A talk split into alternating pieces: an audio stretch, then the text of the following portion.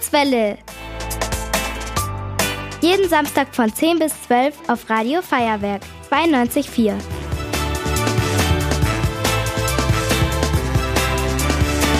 Ihr hört die Kurzwelle, das Kindermagazin bei Radio Feuerwerk. Und äh, was ist denn das?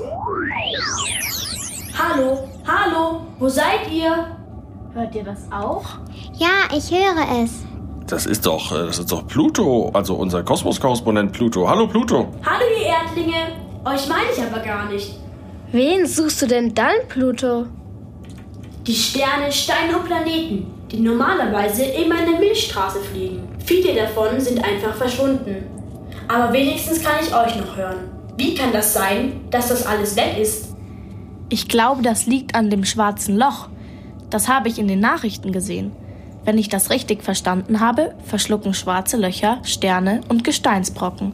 Und das schwarze Loch in der Milchstraße verschluckt gerade besonders viel.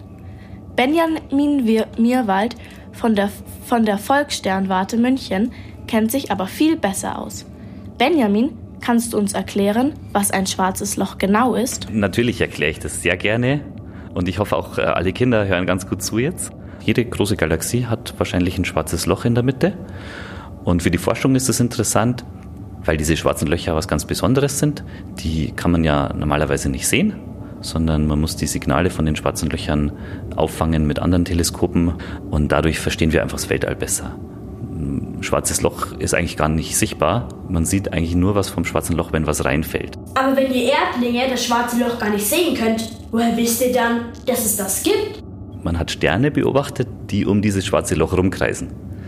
Und die Bahnen der Sterne verraten dann eben, dass da was ganz Schweres sein muss, das man nicht sieht.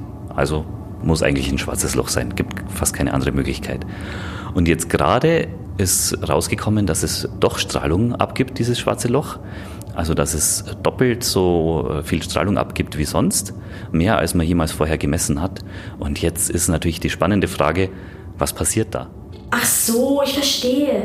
Wenn also die Sterne und Gesteinsbrocken in das schwarze Loch fliegen, explodieren sie und geben damit Strahlung ab. Kann das nicht auch gefährlich für die Erde sein, wenn da gerade so viel reinfliegt? Zum Glück sind äh, wir auf der Erde ganz weit von diesem schwarzen Loch in unserer Galaxie entfernt. Also es sind tausende von Lichtjahren. Das heißt, das Licht braucht auch tausende von Jahren, um uns zu erreichen. Und da kann uns überhaupt nichts gefährlich werden. Und, und ist das schwarze Loch dann auch für mich gefährlich?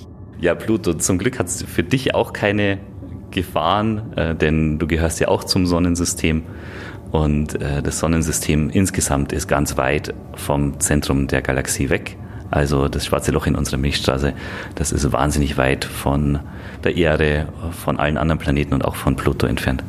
Oh, dann bin ich ja beruhigt. Wir auch. Dann muss ich mich auch nicht mehr wundern, wenn ich die Sterne, die gestern noch da waren, nicht mehr sehen kann.